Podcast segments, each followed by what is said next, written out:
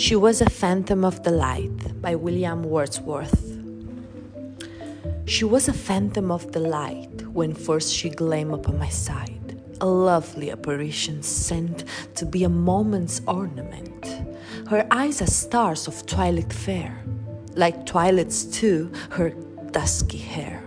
But all things else about her drawn from Maytime in the cheerful dawn a dancing shape, an image gay, to haunt, to startle, and waylay.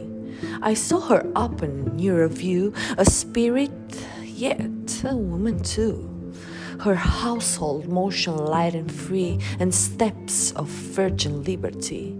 A countenance in which did meet sweet records, promises sweet a creature not too bright or good for human nature's daily food.